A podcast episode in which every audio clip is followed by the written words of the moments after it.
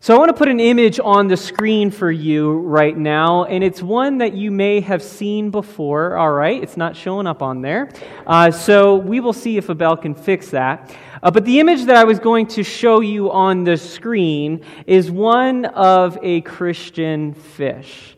Uh, just by a show of hands, you guys know what I'm talking about the Christian fish. Oftentimes, you see them on the back of a car, maybe in a bumper sticker or some form of a decal on the back of a car. And I'm sure some of you probably have one of those on the back of your cars. Now, I remember my sister, when I first started driving and I became a Christian, she asked me if I wanted to put one on my car. And I always told her no. And she would wonder why I did not want to put this image, this beautiful image that represents Christianity on my bumper? And my simple answer was, well, I don't want people to judge my Savior off my driving. and uh, I think some of you could chuckle about that because we've probably all had a time or two where someone has either spoken choice words to us or we've spoken choice words to others based off of their driving. And it's always a little insult to injury after you see one of those at the back end of someone's bumper.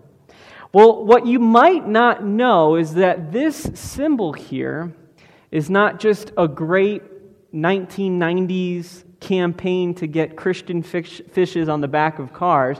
But in reality, it's a symbol that has been around for thousands of years, all the way leading up into the early church age.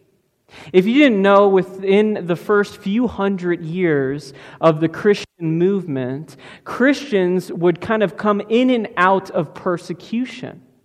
There were times where Christians were literally being persecuted and thrown into the arenas or just being killed and ridiculed for all sorts of different reasons, and it was awful. But what ended up happening was this symbol ended up very uh, quickly becoming a symbol of people's faith. Now, it is a symbol for people's faith for a number of reasons. One is simply because of the story where Jesus fed the 5,000 people with a couple of fish. Or the fact that Jesus, when talking to his disciples about the kind of ministry that they're going to have, said what to them? That I would make you fishers of men. Or the fact that in the early church, when the church used to baptize people through immersion, there was oftentimes this image that was brought up of, of converts becoming these little fishes. Well, during the heat of persecution, when Christians oftentimes needed to be careful with their faith, it was said that they would maybe be on a road and meet an individual and not knowing whether they were a Christian or not, they would take their foot and in the sand they would move their leg just like that and make a swoosh or a sweeping motion with their foot. Of course, being the top half of that portion of the fish. And if somebody else was a Christian and understood, they would go and make that sweeping motion from the opposite end, thus making the fish and knowing that the individual that was standing in front of you was not a foe, but a friend. We're going to talk a little bit more about that today what it means to be a friend or a foe of God. And in order to do that, we're going to be reading the book of James. So, again, as I said, we're going to be in chapter 4 today. And just so you know, I want to read one extra verse leading into chapter 4, verse 4. So I'll start us off on, on 3. And it says, When you ask, speaking of when you ask God the Father in, in supplication, you do not receive because you ask with wrong motives, that you may spend what you get on your pleasures. Now, I'm going to prepare you. James' language that he uses here next is incredibly harsh. But don't lose what he's trying to say. So I'm going to read this next to you. He says this You adulterous people, don't you know that friendship with the world means enmity against God? Therefore, anyone who chooses to be a friend of the world becomes a what? An enemy of God? Or do you think Scripture says without reason that He jealously longs for the Spirit He has caused to dwell in us? But He gives us more grace. That is why Scripture says God opposes the proud, but shows favor to the humble. God opposes the proud, but shows favor to the humble. You see, wrong motives in life are a result of worldly thinking. And in some ways, if you remember last week's message, and I encourage you that if you, if you didn't get a chance to listen to that, you can always sign up for our podcast. It doesn't matter what platform you're on. If you just simply type in Peace Mennonite Community Church, we will come up and you can subscribe to the podcast. I encourage you to listen to that message. But in, in last week's message, when we were specifically talking about the importance of allowing our desires to not be suppressed so much, but rather to make them known to God and ask God to instead shape our desires and let Him know the desires of our hearts so that He may be able to fulfill it, just as Preston was so importantly talking about in the Acts method of prayer when he brought up that scripture of supplication. In a similar way, when we, when we ask the Lord, though, with wrong motives, what that ends up being a result of is worldly thinking. So while these verses seem disconnected, in reality, it's a perfect continuation. You see, James right here is trying to help bridge the gap and make the point known that if your mind, if the things that you are thinking about, the things that you are allowing yourself to want and desire is shaped by the world, instead of God, then what does that mean? It means that you, according to Scripture, are an adulterous person. And what does he mean by that phrase? Well, the act of adultery is what? Betraying a covenant, right? When you decide to get married and you make a covenant with the individual, with your spouse, you are pledging yourself to that individual.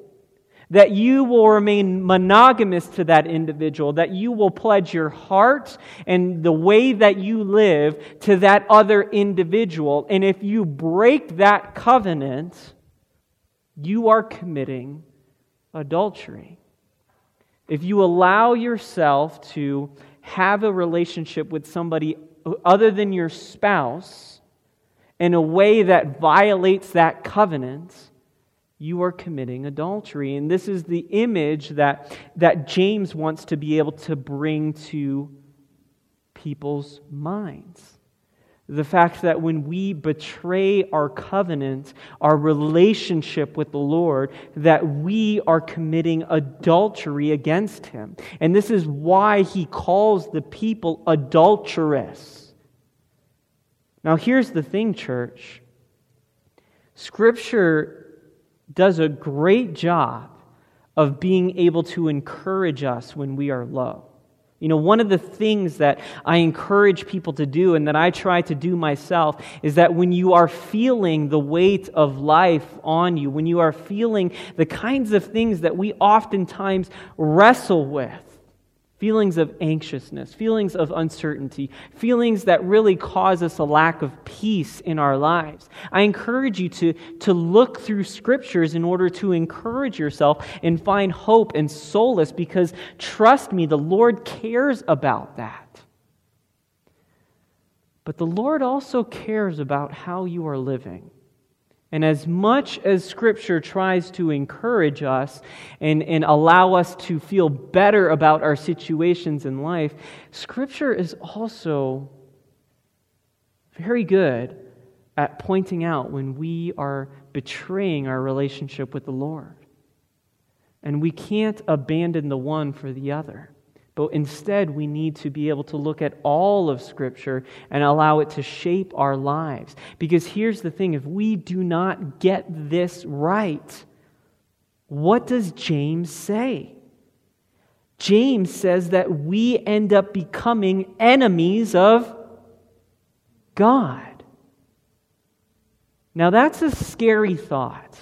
Now, I, wa- I want to talk just really quick here about the word enemy. This word is from the Greek word ekthros. And it's an interesting word in the Greek, and it, and it kind of originates from the word ektho, to hate. So when James is using this word, with, which the Bible translators turn into enemy, some other meanings of how this word is used within their culture is to literally mean to hate, to be hateful, to do that passively or actively, to be hostile, to be an adversary. It would be fair to say that Satan, the devil, the enemy, commits ekthros against God, that he is an ekthros of God. He is an enemy of God. And Scripture is literally saying that if you are an adulterous person, if you are breaking your relationship with the Lord and living a life that is worldly, then you are an enemy to God. Now, I need to be careful here because if you are a God fearing Christian, this should scare you, and it scares me. But we ultimately need to ask ourselves who are you living for? Who are you living for? When you think about your life and the motivations of what leads it, who are you living for? Are you living for yourself? Are you living for your own selfish uh, desires or ambitions or just centered around the things that, that you ultimately want in your life? How you ultimately want to feel? Are you capturing the heart of God by living not just for yourself, but instead denying yourself in order to pursue a relationship with God, which ultimately is meant to be able to honor Him and honor others? Now, I've said multiple times I want to be careful here, and I still want to be careful here because I don't want to create any undue anxiety about your relationship with the Lord. But at the same time, too, I don't want to sugarcoat our faith. The truth is, is that God's grace abounds. If you want to hear evidence of that, I encourage you to listen to uh, Professor Olson's um, message from just a couple weeks ago. God's grace abounds and His grace is rich and new every single day, but we should not take advantage of that grace and cheapen that grace by willfully living for the world versus God we need to ask ourselves is what we are desiring out of life, is what we are doing out of life bringing us closer to the Lord, or is it promoting what we know stands against the Lord? Is it causing you to retract from God or come closer to God? To harm what is sacred? Is it leading you into sin? And if this is the case, then the startling truth is, is that you may be acting more as an enemy of God than as a friend. You know, many of you know that I've just been, for enrichment, I decided to audit a course at Denver Seminary this past semester um, where I'm a graduate from. And it's been a wonderful time. I've been taking a course on preaching because I want to continue to get better at preaching and, and, and get better at being able to communicate God's word effectively. And so we're at, at, at this cycle right now within the semester where I'm having this awesome opportunity to be able to hear from fellow classmates, and they're presenting sermons to us every single week. And there was one sermon in particular that just happened from a, a couple weeks ago that really rose rose to the top for me. And this young lady was, was preaching, and she was doing an, a phenomenal job. And she specifically uh, shared this story. You see, this young lady used to work as a barista, uh, which is kind of a fancy word for, for people that make coffee for other people, so at a Starbucks. And she was working as a barista there and working with a fellow employee who wasn't a believer, he wasn't a Christian. And they were working on a Sunday together, and the guy was rather dejected, and he ended up saying, I hate working on Sundays. So, kind of curious about that, this girl decided to probe that and figure out why it is that he hates working on Sundays. So he asked her. So she asked her, and, and, and he said, You know, I really hate working on Sundays because there's a church right next to this coffee shop here. And right when church gets out, usually everybody from the church comes into the coffee shop, and we're so slammed. And every single week, I just feel the overwhelming pressure of all of these people who, some of them, get really nasty with me about how quickly I'm making their drinks or if I'm making their drinks correctly enough. So, Sunday has been my least favorite day to work because I just hate dealing with that every week. Now, me sharing this story with you should in some ways cause you to feel some not so great feelings, some lament, right? Because for this individual who is not a Christian, his only interaction with other people that are indwelled with the Holy Spirit, that are believers of the living God, that are the kinds of people that are supposed to be promoters of peace, of redemption, of reconciliation, is what kind of experience? A totally negative one.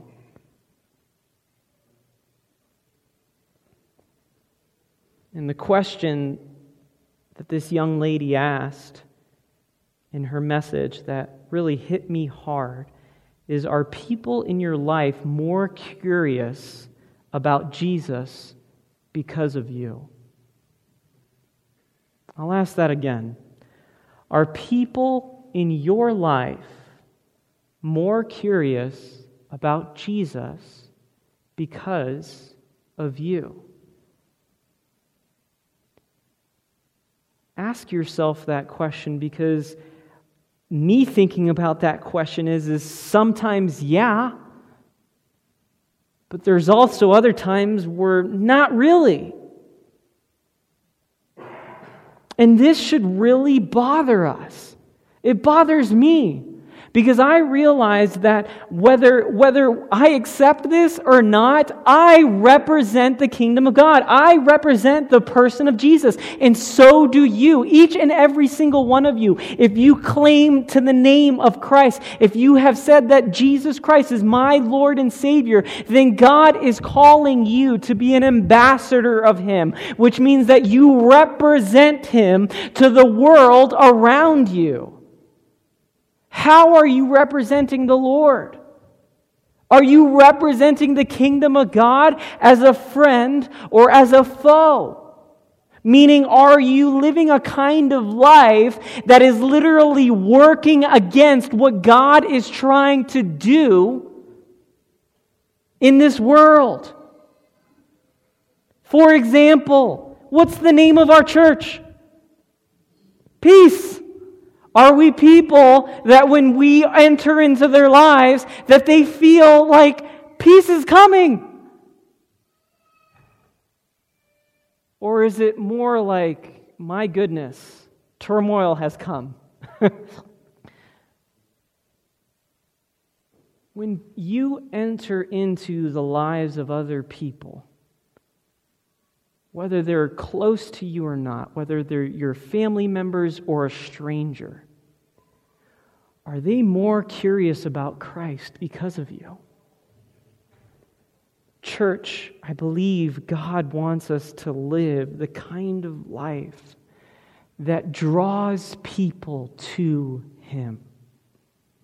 You see, I believe that inside every single individual, there is a yearning for them to be able to experience and know God. They might put up their own walls and deny Him and prevent that from happening in their lives, but ultimately, we are people that are designed to worship. And we might pick all sorts of different objects to worship, but ultimately, we were designed to worship the living God. Amen?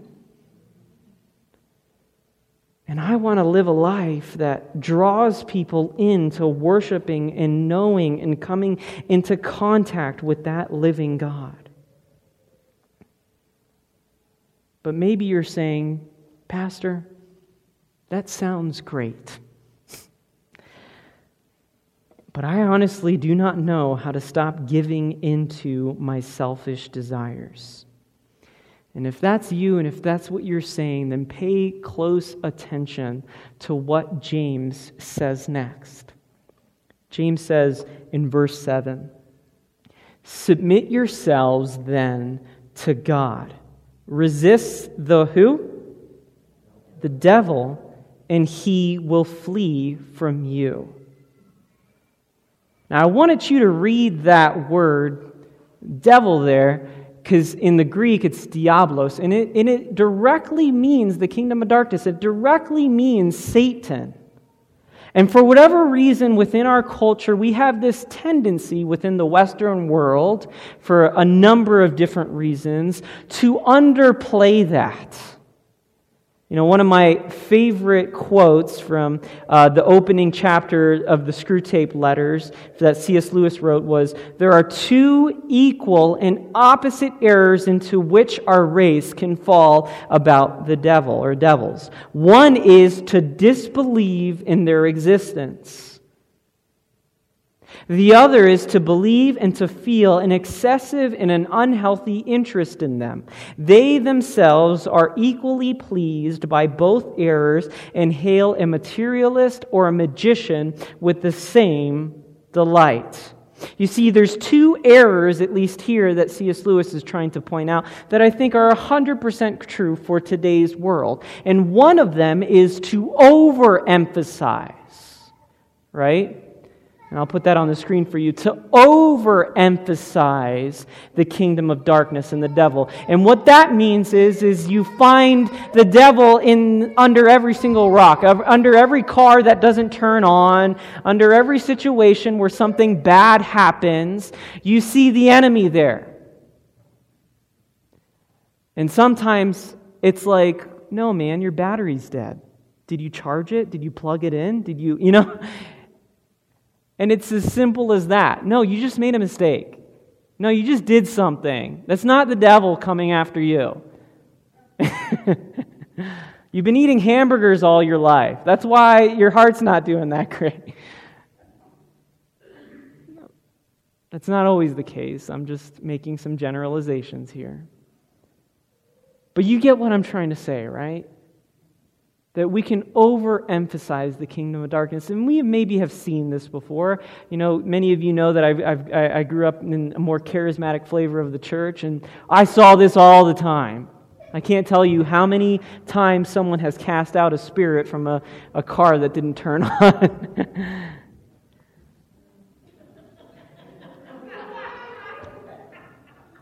I don't blame you, buddy. I'd want all those presents too. And really, one of the fruits of overemphasizing the work of the devil is, is what? Paranoia. You become a paranoid person. Now, the other one that C.S. Lewis brings up is to underemphasize him. Now, I think chances are many of us in this crowd today probably underemphasize the work of the devil. And what that probably means is, is it's not even on your radar. You don't even consider it. You know, within the military, one of the, the, the words that has been coined and used, and now it's been applied to other types of settings, is having good situational awareness. And you've probably heard this before. And really, this concept started to develop in World War I when the airmen, in particular, had this terrible, terrible rate of, of, of, of death. So, if you were in particular the British um, Air Corps there, you most likely had a coin toss chance of whether you were going to survive or not. Most of them died. So, one of the concepts that was brought up about that was having situational awareness, which simply just means being able to sense your environment well enough that you can, in some ways, understand the present and the future and, and where things are kind of going. In some ways, as Christians, we need to have a situational awareness. We need to realize that there are times where the enemy is coming against our lives. There are times where we are putting ourselves in situations that we should not put ourselves in. That we are creating for ourselves or we are feeling from an outside attack a situation that may cause us to stumble or to give into sin. And James is trying to give us good advice here. He's saying to do what? Well, when these moments happen, to resist, to not give in, to not allow yourself to just willfully go wherever you feel like you want to go in that moment. And if you do that, what is the promise that James gives in verse 7 at the end of it? It says that if you resist, he will do what? He will flee from you. So ultimately, what does this mean? This means that in every situation of trial and temptation, or when you feel like the enemy is bearing down in your life, that if you resist, he will eventually go. He will go. Church, have the awareness to realize that there are moments in life where the battle isn't just between two people, where the battle is also happening in the spiritual realm, where we need to pray where we need to ask for the Holy Spirit's influence over our situation and to, in some ways, speak the truth that the Lord is over my life and resist through prayer. This is spoken on a number of times in Scripture about how our battles in life aren't just with flesh and blood but that there are real spiritual battles that happen in this world that we need to be aware of. So we shouldn't overemphasize it and we shouldn't underemphasize it. But what's even better is what comes next. And it's a verse that I think is worth memorizing. And it's in verse 8. It says this Come near to God and he will come near to you. Some translations, like the English Standard Version, says, Draw near to God, and he will draw near to you. Wash your hands, you sinners, and purify your hearts, you double minded. Grieve, mourn, and wail. Change your laughter to mourning and your joy to gloom. Humble yourself before the Lord, and he will lift you up. Now, that's kind of odd advice, right? Because in some ways he's saying do the opposite of everything in life that makes you happy. But in reality, what he, he's not trying to, to focus on your misery here. He's trying to offer another promise. And what is that promise? That if we draw near to God, he will draw near to us. Now, this is a weird thing as, as people that are evangelical or post Reformation people because we often think that God does all all the drawing. But in reality, James kind of shows the interplay of our faith between the fact that God pursues us, right? And we're going to talk about that more in the season of Advent, how Christ came into the world with a heart and a mission to pursue us. But in reality, Scripture still implores us to do what? To seek after God and to draw near to Him. So, church, we need to take that seriously. And that is kind of the big point for today. The big idea for today is that we need to seek the God who is passionately seeking us. Seek the God who passionately seeks us. Church, if you do this, if you seek after God, Scripture promises that God will draw near to you. Now, that encourages me because that means that regardless of the situations that I find myself in, that if I do that, God is going to show up in my life. I don't know how, but He will. And I'm convinced and I'm confident of that. When you are going through your situations of despair, that is the perfect time to draw near to God. When you are also going through your high moments of life, that is an even better time in some ways to draw near to God because so often we only draw near to God when we are going through the worst of circumstances. But ultimately, we need to be convinced that drawing near to God allows the Holy Spirit, it allows God to be able to come into our lives. But it takes time. It takes effort. It takes intentionality of setting up the space, both in our mind and in our day, to allow the Holy Spirit to draw near to us. I mean, we know this, right? We know that God is with us wherever we go, but sometimes we treat God as if He's just, you know, in another state at the moment, down the block. We need to live lives that are ultimately seeking out God. You know, one of my favorite things to do with my son is just bath time.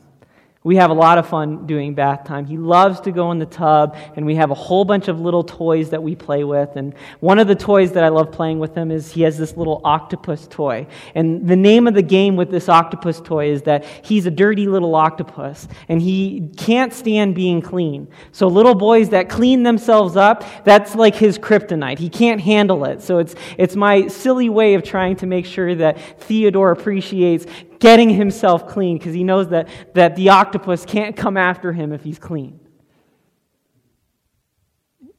You get it. I'm a parent. We try to think of anything that works.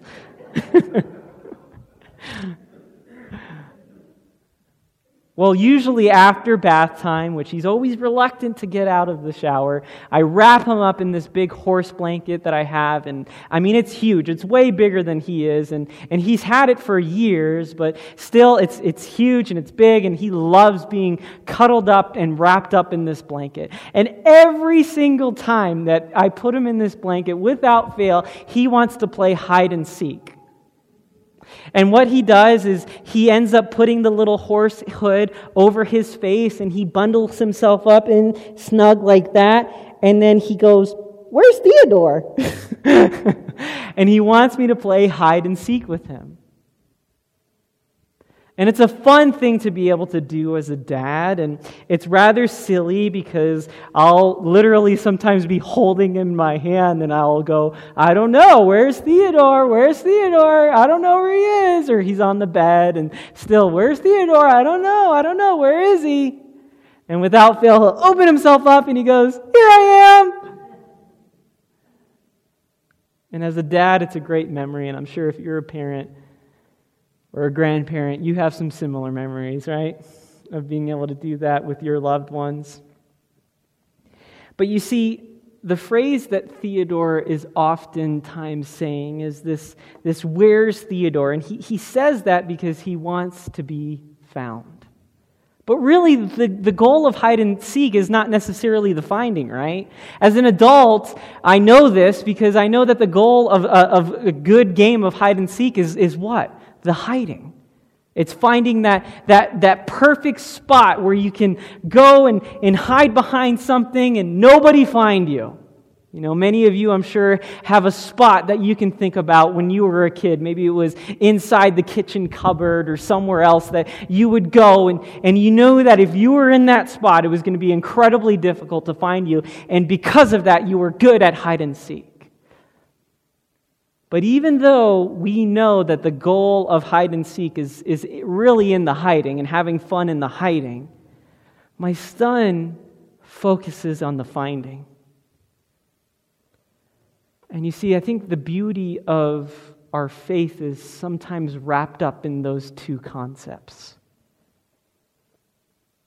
That ultimately, our faith and the beauty of being able to seek the Lord out doesn't just come in the perpetual trying to, to seek Him, but comes in what? The finding, the experiencing the moment where you finally be a, are able to come into contact and experience God for all of his splendor. I think one of the stories that really showcases that well comes out of the Gospel of Luke, and in particular, the story of the prodigal son. See, for the son, if you don't know this story, there was two sons, and the eldest son got tired of, of working the land, if you will, and decided that he did not, he did not want to participate that, in that anymore. So he does what? He asks his father for his inheritance, which, if you didn't know, and it was in some ways almost wishing his father dead because typically the inheritance wouldn't come on to the, to the eldest until after death. But this son asks for this inheritance, and radically the father ends up giving it to him. So the son ends up leaving his homeland for another and just lives a wild life, trying to hide as far as he can from his father and lives the life that he wants to live, but that ultimately leads him into poverty. The kind of poverty where he's sharing the same trough that pigs would eat from. Realizing the kind of character of his father, and that he had a better life under the care of his father, he decides to go back and seeks out his father. And in the moment where he finally sees his father again and his father is at a distance, something radical and amazing happens because you see, the son in some ways is prepared to just live like a servant in the house of the father. But the father sees the son and immediately starts running up to him and clothes the son and places his sacred possessions into the hands of this son something that you would not expect from in this story. But you see, our relationship with God is so similar. We have these moments where we pull away from the Lord, where we try to live for our own desires, and without realizing it, we are living more as enemies of God. But hopefully, when we realize that what the Father has for us is truly good, we start to come back. And the Father doesn't rebuke us, He doesn't make us feel guilty for that, but rather He runs around us, clothes us, gives us His own ring that lets us know that we are His. The beauty is truly in finding the Lord and experiencing Him in your life? Are you doing that? Are you seeking the God that passionately seeks you? If you're not, I encourage you this week to take the time to do that, to take the time to seek out the God who passionately seeks us.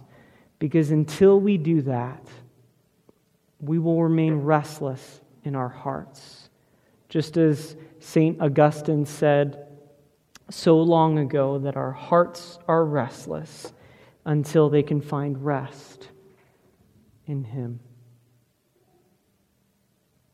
Let's pray.